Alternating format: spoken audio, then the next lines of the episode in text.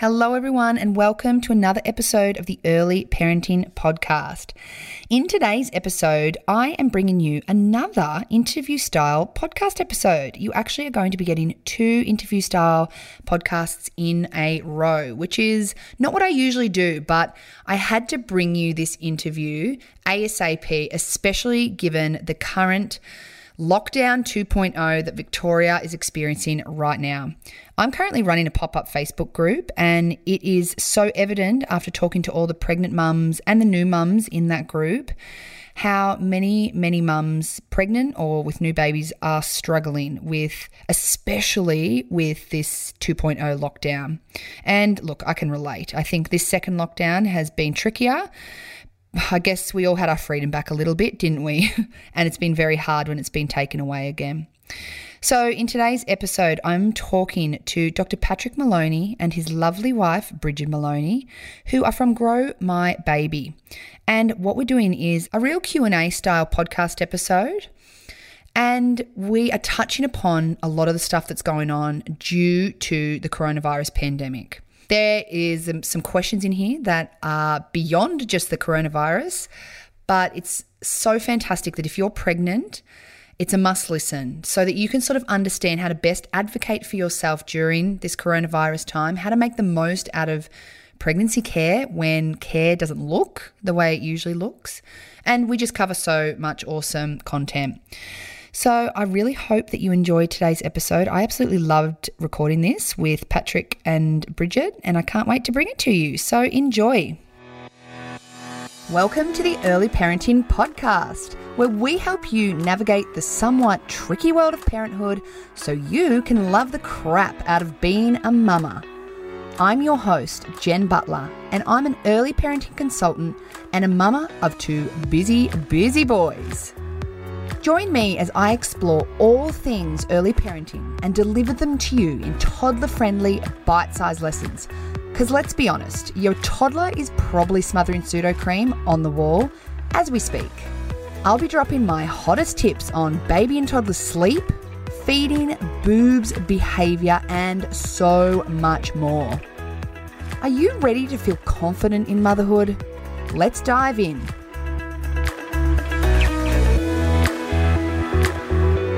Hello, welcome to the Early Parenting Podcast, Brigid and Pat. Very happy to have you on today. Hi, Jen. How are you going? Oh, very well. Now, I'm going to let you guys do a little bit of, of an introduction of who you are for all of the listeners on the podcast. Patrick Moloney is my name. I'm an obstetrician and gynecologist based in Ballarat in Victoria. And uh, my wife Brigid and I run a pregnancy education program called Grow My Baby and we're also the hosts of a pregnancy podcast called the Kick Pregnancy Podcast. Mm. And we've also got four boys, which, you know, all up, it, everything keeps us very busy. Mm. We have a private practice here in Ballarat where there's been lots of babies that have been born. There have, even in these crazy times. Crazy times. Mm. And you know what I feel is it's only going to get crazier because what better thing to do than get pregnant when you're in a pandemic. well, do you know what we're hearing, Jen? People are asking us about that and they're saying, you know, we've put our baby plans on hold. Oh, you know, that's sad. It is sad. It? Yeah. yeah. I've heard as many people say that we're going to put it all on hold mm. as I've um, heard people say, we're going to have a baby because we've got nothing else to do. Yeah. well, it's funny because that's where my, my that's where my mind went. Like the whole, oh, do we have a third? Like I've got my two boys, and I'm like, oh, do I have a third? And I thought, geez, I wish that I had known that a pandemic was going to hit because I'm sitting at home doing nothing anyway. I may as yes. well be knocked up. yeah, yeah. And also for someone that maybe has had their, you know, first, second, third, yeah, it, it would be okay, I think. But mm. for our first time mamas, there's just so much stress. And actually, there's so much that's being sort of spread on the internet, in media, that kind of actually increases the anxiety that women are having at the moment. Yeah. We feel oh. very sorry for them. It's like this rite of passage that they're all missing out on. You know, that's the loss of uh, the morning teas when they leave work. It's the baby moons. It's the baby showers. You know, all of those things as a first time mum, we wish that people could have. Yeah. Yes. And this has become hugely apparent to me in that I- I've got a um, pop up Facebook group at the moment happening, and a lot of the women in there are pregnant. And Mm. I've sort of had these, you know, questions going out to the mums every day. And geez, it's opened my mind into exactly what they're mourning. Mm. And it is, it's the, I mean, I've had some mums who are like, look, this is my first pregnancy. I don't know any different. But I mean, you kind of do because you see what everyone else does, like the, Yeah. the gender reveal parties, the baby showers. Like, as you said, the last morning teas, even when you're working from home, like you're not seeing the start. Like, no one's going to be chucking you a Zoom morning tea to send you off a mat leave, are they? Like, oh, we have actually seen that. People oh, are doing. Um, Yeah. that makes me happy. That makes That me is- happy. Yeah, that is a thing, and workplaces should be really trying to do that Yeah. because uh, it's important. These are these rites of passages are enormously important to us as human beings, yeah, and I'm hearing more about being ripped off from that yeah. than I am about people seriously worried about catching COVID Mm. or the pandemic really seriously affecting the way that their baby is um, is born. In particular, how what's my experience going to be like when I go to the hospital? Mm. and Oh, what will it be like if my mum can't come on the first day and people can't come with flowers and all Yeah, yeah, and and if it is their second, then their the sibling can't come in to meet the Yeah. new baby. and- Yes. Mm. Yeah, and this is something like a girlfriend of mine recently had a baby, and that was a huge thing for her. Is that their first daughter couldn't come in, you know? So I think it was day oh, five or whatever discharge mm-hmm. was. She was post Caesar, so she, you know, and like those five days, she didn't have that opportunity for her, the brother and sister to meet. Like it's it's No, just no. yeah, it's Yeah. huge. So Well, what we're hearing on the flip side of that, though, is that the midwives are saying that it's much calmer. Like they're able to look after the mums in the hospitals more diligently. You know, they don't have to sort of move a visitor out of the way to help that woman establish breastfeeding. Yeah. So there's this calming uh, effect that's happening that was probably un- Yeah. unanticipated and not talked about. it's true. So the hospital's a lot quieter in general. Mm. The corridors are, are more empty and peaceful, and um, yeah, it's it's a small upside that the the mums have more time to do those critical bonding and establishment of feeding things in the first couple of days uh, than they usually have because there's constant stream visitors. Mm. Yes, and this is something that's always been. I remember working at the Royal Women's in Melbourne, and I hated visiting hours, like from a midwife's point of view, because you could not get in to do any of your like the supporting like and, and discharge times now are getting shorter and shorter. These women are getting, being sent home without really having that knowledge and skills on how to breastfeed, and so the breastfeeding rates were atrocious and mm-hmm. like it's so exciting to show off your baby but really the focus of those early days and weeks really should be about minimal visitors focusing on learning these new skills and then sort of welcoming in those visitors oh yeah it's just Absolutely. a girlfriend had a baby in the last round and she said that it was the best thing ever because she just focused on breastfeeding and now I haven't looked into this research but I really have to but apparently the breastfeeding rates have increased because there's more people being able to just focus on learning that skill and Yep. less of that interruption of you know, I've got a visitor here, or my father-in-law's just popped around. I'm gonna, I don't want to breastfeed in front I of you. know, Like, how awkward, you know? Yeah, First time So, mum. yeah. yes. So wouldn't it be awesome if the data supports that conclusion? Because that would be a real silver lining to all of this crap. 100%. There was another silver lining. The uh, rate of pre- prematurity has dropped. Yeah, that's oh my that- gosh. that's extraordinary. isn't it? And that's being reported all around the world. We still don't know exactly why that's happening. Yeah. That was, I was about to say, what is the rationale behind that? But that that's incredible. That's an incredible statistic. Yeah. I can't wait to see. I know that when we're stuck in the middle of this pandemic, that like I mean, I it's so important to focus on silver linings right now. But I Mm. can't wait to actually look back at this in retrospect and draw on the silver linings and actually have that yeah as you said like the data to say wow look at what this did and perhaps we need to in a way be able to you know take the wisdom from what happened during this time Yeah. and roll with the good stuff that did happen obviously we don't want to isolate everyone forever but there's going to be pros that we do and should continue Exactly right. All right, now today's episode, I had I asked my audience some, you know, well, I asked them what they wanted to see on the podcast, and a lot of it was around some of this pregnancy stuff, which was absolutely amazing. But definitely after all of this, head on over to the kick because wowee, I was going through all your episodes too, and I was just like, I want to go back and listen from, I think from the start, like uh, your first episode was something about being an ovulation ninja. Yes. And I was like, do you know how many? I remember, and I'm sure mums can relate to this, that when you go to try for a baby and you're like, all right, I need to work out the inner workings of my body. When am I ovulating? exactly. And I was like, damn it, why didn't I have that episode all the way back then? Tons of people are saying that to us, aren't oh, they? God. They're saying, I is wish I had this back when I was Yeah. um, back when I was pregnant. Even even saying the term ovulation ninja, like I love it. Like people It are is adopting such a that. good term. I truly believe this is me going off topic, but I truly believe that I, I think sex ed is so bad in schools because you know, well, first of all, you're not even taught any of this stuff. But then when Mm. you do go to have a baby, you just assume it's going to happen. Everyone's told that you just ovulate day 14. That's you know. Everyone just Mm. ovulates day 14. I'm like, no, you don't. There's such variations. And Mhm. so many women might be hitting that like issues in falling pregnant because they just told that. Like Yeah. and don't actually know what they're looking for in their bodies. What we would hope, I'm getting tingles just thinking about it, is that one day the sex ed in schools isn't just sex ed. The No. women, the girls, get taught really well about their body. They get to identify what a heavy period is. They get to Yes. identify whether theirs is abnormal compared to their friends. They then start sort of self identifying to their GPs and their doctors saying, look, my period isn't normal. Because a lot of women, I know this is not about pregnancy, but you know, it all Oh, helps go. Um, Absolutely. Uh, a lot of girls put up with period pain and periods that keep them from school, uh, you know, lost days of school, well into their 20s, yeah. you know, and then all of a sudden Yep. they try to get pregnant and then we're back to square one. Yep. I mean, if you look at something like the known delay that it takes for a woman with obvious symptoms to eventually be diagnosed with endometriosis, uh, Yes. uh, some of it is some of it's doctors not doing a terrific job, but some of it's patients not understanding that their symptoms are abnormal, Mm. Yeah. and that's an education problem. Yeah. I am 33 now, and I, to be perfectly honest, have only just really understood even about the mood changes that happen throughout your cycle. Mm. And I read this book, Period Power, by Maisie Hill, I think it is.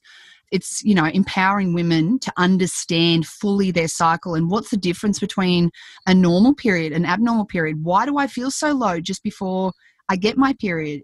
Why Mm. am I so low that it's actually almost like a depressive, you know, episode sort of, you know, just like it's just once you understand knowledge is power and oh, it just it's changed my life to a certain degree. Like it doesn't Mhm. change the way I feel necessarily, but at least I understand it. Absolutely, yeah. Yeah, it's fantastic. All right. So, what I thought is that we'd start off with some of the questions that my lovely listeners and followers on Instagram have asked. And the first one was around how to make the most of your pregnancy care during a pandemic. So, a lot of this came up from, you know, mum sort of saying that a lot of them haven't been in to hospital as much or, and just that fear around is their baby okay? So, with a reduced face to face interaction, have you got any advice on ways that mums can make the most out of this crazy time?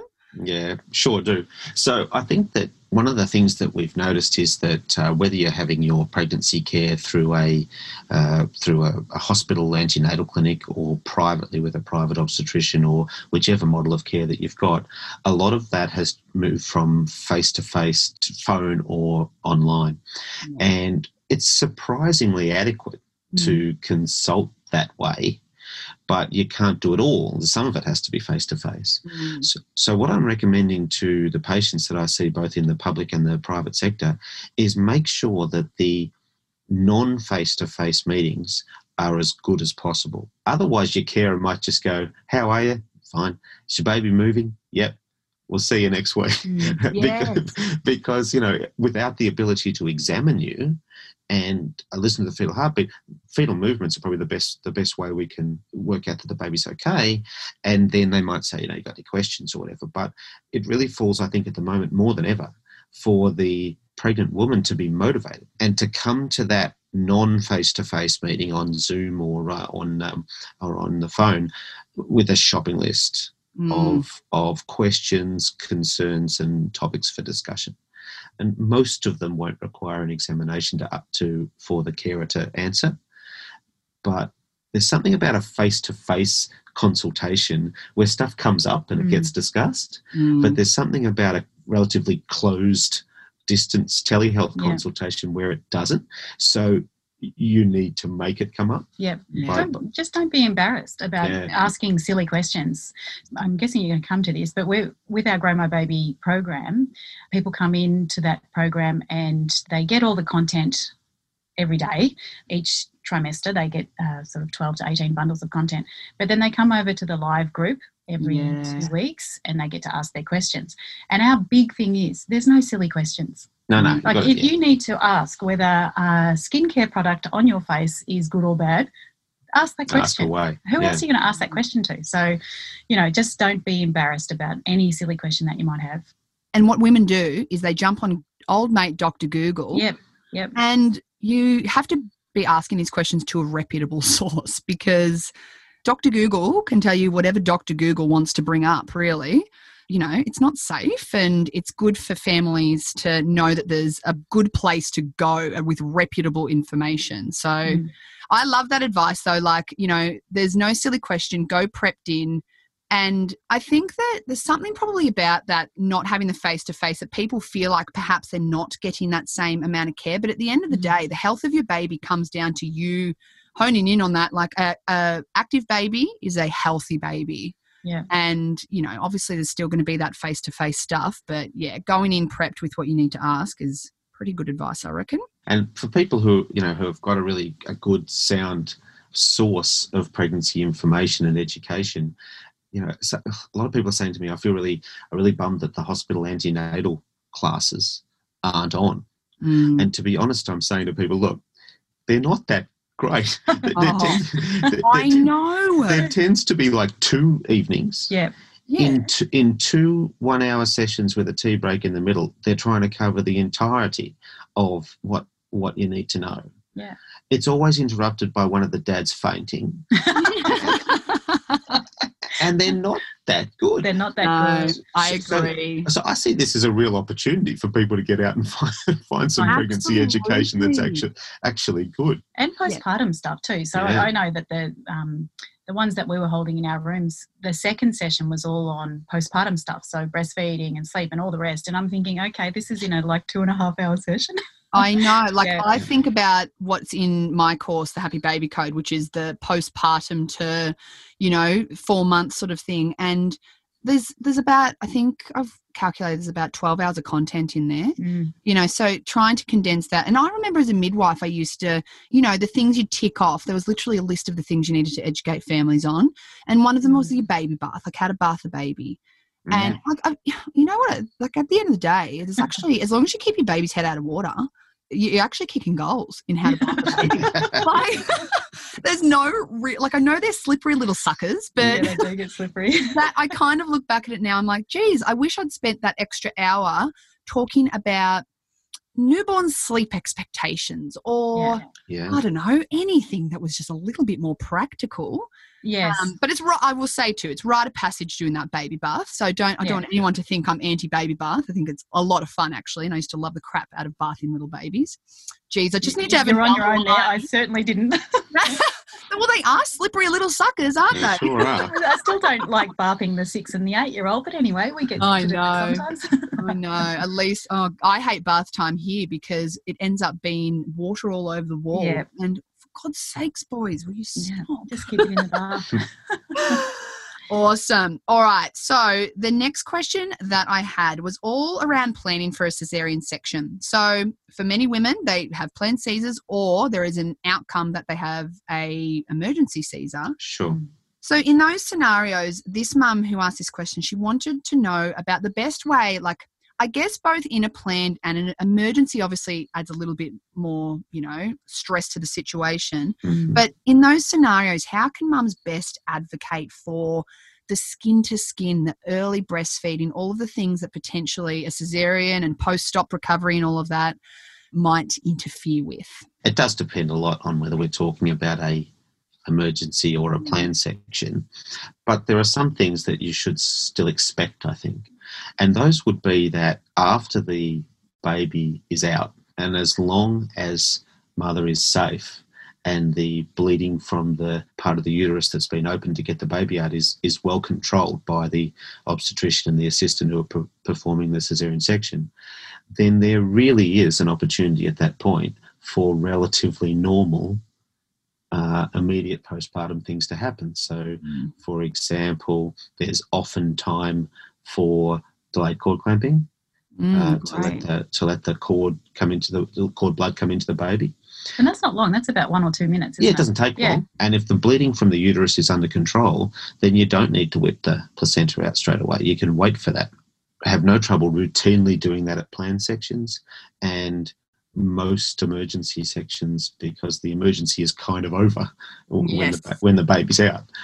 And things like skin to skin contact while still on the operating table, I think is perfectly reasonable for the woman to expect. And it's easy enough to do. Remember, cesarean sections, the babies come out with a, a quite a bit of water still in the lungs and the uh, and the um, respiratory tract, and they need a, often need a bit of a kickstart, bit of uh, suctioning of the airway, maybe maybe some drying off, and a, and to be wrapped up because it's cold in the operating theatre. But apart from that, the paediatricians should be able to get a well baby straight back to mum mm. long before I'm finished the operation. Mm. So while I'm still stitching away, going through the layers and stitching up, I, I really expect in a lot of cases the baby would be mm. back with mum on the other side of the drapes and uh, able to be unwrapped a little, and then mum's gown comes off a little bit, and we still have skin to skin or even baby on breast while the operation is still going. Yeah, and they, they come back to the mum wrapped up, wrapped up like a burrito, like you just said. Mm-hmm. But you just ask the midwife, "Can you help mm-hmm. me mm. unwrap my baby?" Yeah. Or the midwife might be onto it straight away. Unwrap the baby, baby goes skin to skin. Yeah, and these are reasonable things to expect. Yeah. And the other thing that's really to expect is keeping the family together in recovery. Yeah. Yeah. So, you know, after any operation, and, and cesarean section is no exception, you don't go straight back to your bed in the hospital. You go to a recovery room, and that you get observed for 30 or 40 minutes to make sure that there are no immediate complications from that operation, that you're breathing properly. And that happens after cesarean sections uh, as well. And it's perfectly reasonable for a family to expect to stay together mm. in, in, that so parents and baby, and that they won't be unreasonably separated during that critical first hour. Yeah. I remember the time when our third or fourth was born, and it was cesarean for us, and I was being wheeled back to the recovery room, and the hospital's policy was that the mum couldn't hold the baby while she was on the trolley being wheeled back to the recovery room, mm. and if that was the case, then um, Pat was holding the baby as we were walking along. So, you know, that might be one time where the mum doesn't have the baby on her chest. Mm. Just depends on the hospital policy. Yeah, but the family's still the family's together. still together, which is mm. super important. Mm. Yeah. And and they shouldn't be special requests. Yeah. People should consider those things to be normal. Yeah. And and I think that if if the hospital can't provide that, then you then you really due an explanation as to why not. Why not? Yeah. yeah. Another thing that we said in our podcast on cesarean sections as part one and part two was that, you know, the father could say what the sex of the baby is. Yes. As well. So, you know, they could be the first to see the baby oh, and yeah, say, sure, yes. Uh, Brigid, we've had another boy. yes, exactly. Yeah. Like, and that's it. I think um, it's about knowing. I think, you know, and I think in, in some families' perception, is that they don't have a say in this, like mm. that they just have to let things happen to them. Yes. And if you know that this is a reasonable expectation, then whether it's a conversation you obviously have before it even ha- like for a planned Caesar, this is a conversation that you can have as part of your birth plan. But even in the way of an emergency Caesar, as long as the bub's well, then you can just if it hasn't happened automatically, then no one's going to care if if you if you said to them, can you as you said, can you just unwrap my baby? I want to do skin to skin. Like mm. sometimes I think when you're the health professional in there that sometimes you're so focused on your job right now that you forget that sort of thing, but it doesn't mean that you're not willing to do it. Yeah. So if a parent knows Absolutely. that they can ask it, yep. then they should.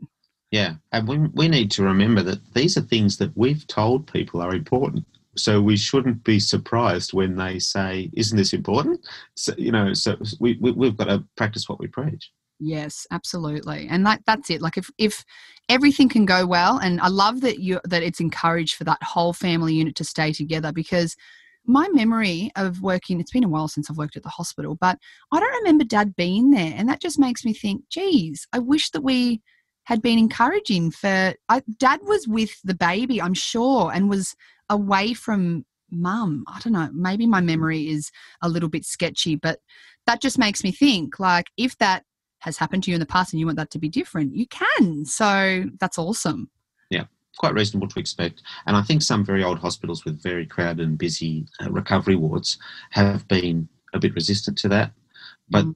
the dad and the baby don't take up that much extra room. Mm. And there's a problem with people being um, separated, mostly that they start to think that something's wrong. Yeah. And it might just be a minor procedural delay that's led to the fact that mum and baby don't come up to the ward for it might be an hour instead of 45 minutes, but you start to wonder what's wrong. Mm. That's right. Dad's sitting in the room waiting with his new baby, probably going, looking at this little baby, going, okay, what do I do with you?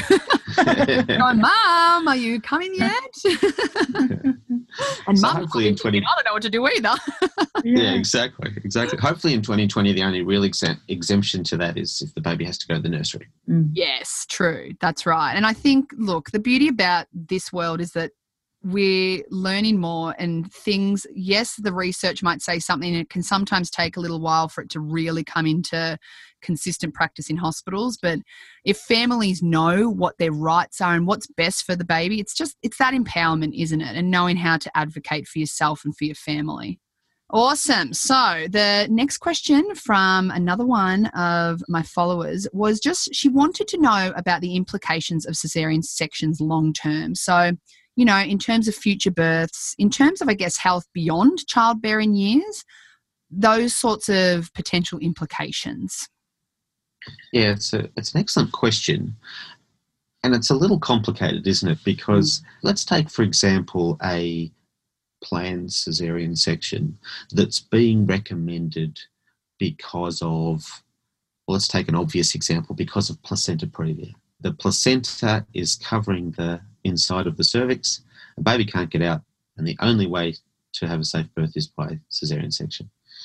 Well, in that situation, we just have to do what we're advised. If it's as simple as that, trying to have that baby uh, vaginally would be impossible or extremely dangerous, then we're sort of stuck with that decision, even if it has consequences for us in the months and years to come after the birth. Mm. I think people get a bit more worried about the uh, perhaps not as not as not as hard an example as that, but another example where it might just be a little bit wiser to have the baby by cesarean section, but maybe they could have a, a vaginal birth as well, and then people start to, to, to worry more about the consequences of their uh, decision. So, the major consequences really let's say the decision to have a cesarean section on this occasion has been made by the patient and the and the carers in discussion. It comes down to the recovery is a little bit different. The pain relief requirements in the first couple of days might be a little bit different. But by the time we get to about the four to five week mark, everyone feels about the same. Uh, people worry about initiation of breastfeeding, but again, the things that trigger breastfeeding uh, having the baby, the yeah. placenta being out of your body. And it, it's not hugely important how those things happen for breastfeeding to be uh, triggered. There may be some benefit to early success with breastfeeding if you've had a labour, uh, a, a, long labour. Uh, but much more important uh, is support in the first few days and education about about uh, latching and how often to feed and those sort of things. That's much more important than how you actually had the baby. And then moving down the track, the next big discussion is what about next time? And that's when it gets interesting. But that whole repeat elective cesarean section versus VBAC, vaginal birth after Caesar discussion. Yes. And much, much further down the track, uh, there are some implications if a woman's had multiple cesarean sections on how complex it might be if she needed pelvic surgery way down the track. So, for example, if a woman's had four Caesars and 25 years later she needs a hysterectomy for heavy menstrual bleeding, that'll be a more tricky operation because there's four scars on the uterus, scarring the uterus to the bladder. And so, you know, obviously the complexity of the implications just comes down to all those sorts there's so many variations isn't it mm-hmm. and things that can impact it like the number of caesars and you know and then what the future holds you know so Yeah, Yeah. I think that's um that's really good overall information. We wouldn't worry, for example, if someone said, you know, uh, um, the, by far the wisest ways to have this baby is by cesarean section. I don't think very many people think, well, what if I need a hysterectomy in 25 years' Mm. time? No. Pe- People are focused on the pregnancy they've got right now and the dilemma that's right in front of them right now. And the standard advice is to make this the wisest decision for now, Yeah. and if and and to and to cross the bridges of consequences later on. Yeah, and I mean a problem for future us. A problem I for getting that- future us. Yeah. that's it. Like, yeah, future problem. Don't. If only we all had a crystal ball, Mm. that would all make our decision making a hell of a lot easier, wouldn't it? Mm, mm. And at the end of the day, sometimes a cesar- cesarean, a lot of the time, cesarean deliveries are out of our control and something that needs to happen. And so it's just, you know, you deal with the implications later. Yeah, later. That's right. Amazing. Wow. The lucky last question comes down to we've, we've obviously covered a little bit about this whole implications of the pandemic on how, I guess, to make the most out of pregnancy care. This final question came down to a little bit around what the birthing outcomes so far have been during the pandemic. Is there any current research that sort of talks about or shows what has, I mean, obviously you touched upon the reduced prematurity, but has there been any other things that have come up around birth outcomes? Well, yes, there has. It's mostly in the form of um, case reports uh, and little case series so far because it hasn't all been going long enough for Mm. people to do major studies and report those studies yet. Uh, but um, one of the things that we know is that it depends where you're looking at. So, in a low incidence population like ours, the outcomes are very good pregnant women seem to be at the same risk as anybody else in their age group of getting the coronavirus in the first place. And that if they do get it, it's no more likely to be more severe than anyone else in their age group. Mm. And that's important because that's quite different to something like seasonal flu, the flu we Mm. get every year. You are more likely to catch it if you're pregnant, and it is more likely to be severe if you're pregnant. But that doesn't seem to be true of COVID so far. If you look at a high incidence um, population, like some of the centres in China during the first um, outbreak, where lots of women were turning up at term in labour with COVID pneumonia, so they were they weren't just positive for the virus; they were actually sick. There was a much higher cesarean section rate amongst those women. Mm. Understandably. Well, that's Mm. right. They might have been okay to stand upright and breathe in and out, but you throw labour in on top of that, and suddenly the fact that they had pneumonia was meant that that was just wasn't possible. Mm. So, for most people listening in a low incidence population, most of the interventions and most of the differences have centered around things we can do to reduce transmission. So, it's not like in Ballarat or Melbourne or anywhere in Australia, we've got lots of people with COVID pneumonia, pneumonia turning up to have a baby. But we do have carriage within the community, and there are things happening within birthing suites to reduce the chance of spread from a patient to a staff member or a staff member to a patient. Because I'm not sure, Jen, whether uh, like uh, where your listeners are from, from, but a lot of the stage three and stage four information that we're getting about changes to the hospital protocols is for Victorians at this stage. Yeah, So you know, there's been, like we alluded to before, there's been a lot in the on Instagram and in the media that uh, that stresses everybody throughout the whole of Australia. Um, I'm not sure about globally whether we have hit the global ranks yet, but um, it's good to remember that most of those restrictions or recommendations are happening for stage four Victorians.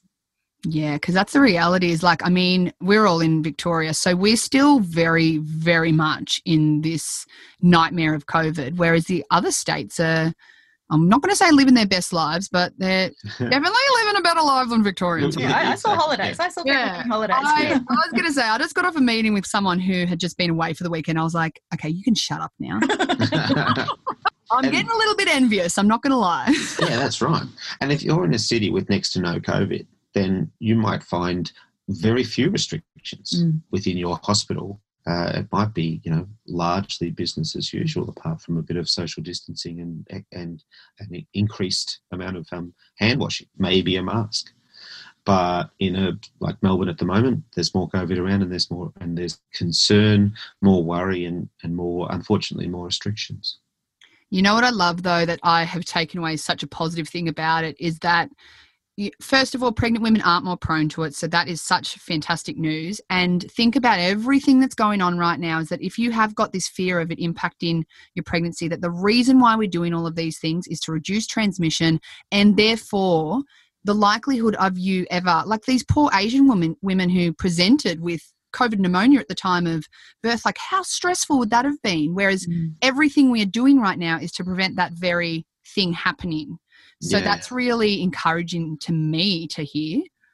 Yeah, I think that's exactly right. And honestly, I don't think there's a single restriction.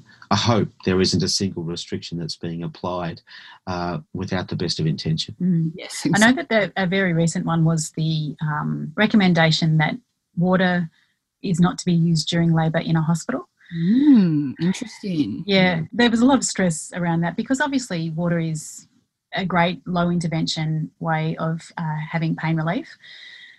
But the big thing about that is when PPE is, PPE is wet, it doesn't work. Doesn't work. So some people have been very upset ab- about that. But on the other side of the coin, there's carers saying, shouldn't we be doing the best we possibly can mm. to make sure that uh, uh, that the tr- transmission between patients and, and um, staff members is as low as, as it can possibly get? Mm. And these is these are extraordinary times. We're calling on people to look at the situation and not just see the limitations as it applies to them, mm. but the safety of everybody. I think you've hit the nail on the head. I think, unfortunately, some of those more negative views about all of this is that they're focused on how it impacts and not why we're doing it. You know, and if you actually go to the core of why of all this is happening, like poor Dan Andrews at the time, you know, that, that guy's copping some flack at the moment. It's like he started it, isn't yeah, it? Yeah, yeah. it's like he's, he's totally yeah. to blame. I know, oh. the poor guy. I, would, I, don't envy his position right now, but I think right. it's such a good mindset thing is to realize that, yes, it, it, it comes when when you react and you're disappointed it's okay to feel disappointed it's okay mm-hmm. to feel frustrated it's okay to mourn that you can't have a water birth for example but on the flip side why are we doing that? Like, what's more important at the end of the day? So, mm-hmm. I think that's a pretty good, pretty good message. This has been such a great chat with you both. I am so grateful to have actually been able to. Obviously, usually the early parenting podcast is focused on the early parenting years, and it's so nice to bring it back to like so many of my listeners are gearing up into becoming parents. And this is just such a great way, yeah, to talk about some of the things that's on everyone's minds at the moment. So I'm so grateful for ha- for you both coming on the show. It's been pleasure. a pleasure. Please tell me a little bit more about where people can find more information from you, all about the kick, because this is obviously just a little taster for what you guys offer. So let yeah. us know. All right. So I think obviously come over to the Kick Pregnancy podcast. Uh, I think we've had 40 episodes released or something. Now about 140,000 downloads. It's quite exciting. Ooh. And then come and follow us on Instagram, which is at grow underscore my underscore baby. And check out our program if you really want that additional support throughout your pregnancy. Mm. So that's just on our website, which is uh, growmybaby.com.au incredible incredible resources for all the pregnant mamas. And as you said before pat i mean like the quality of the antenatal advice and program that you can get when you actually do dive into an online course even beyond covid like there is going to be a time when we actually are outside of this but never will you lose the ability to tap into an online resource that you can refer back to whenever the heck you want. Absolutely. I think, yeah, I think that's uh, really important. And I mean, I think, I mean, I hope hospital antenatal classes continue, but I hope they're seen as the bare minimum. Mm. Yes. Not the gold standard. Mm. Again, yeah. that is like, that is so well put because it should just be seen as the bare minimum because there is actually, it is impossible to teach everything that's worthy of knowing heading into birth and beyond in two hours. It's just not feasible. No, so I like that. I like that outlook. Well, thank you so much for both coming on and have a wonderful day. Thanks, thank you Jen. for having us. See you now. Thanks for listening to the episode, Mama. I hope you enjoyed it. If you did, make sure to share the episode with a friend, with your mother's group, or tag me at Jen Butler Early Parenting on Instagram. The more that know about this podcast, the more people I can help.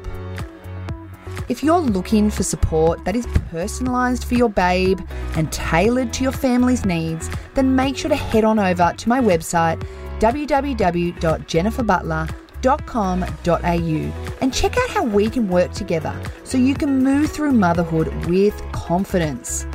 Catch you in the next episode, Mama.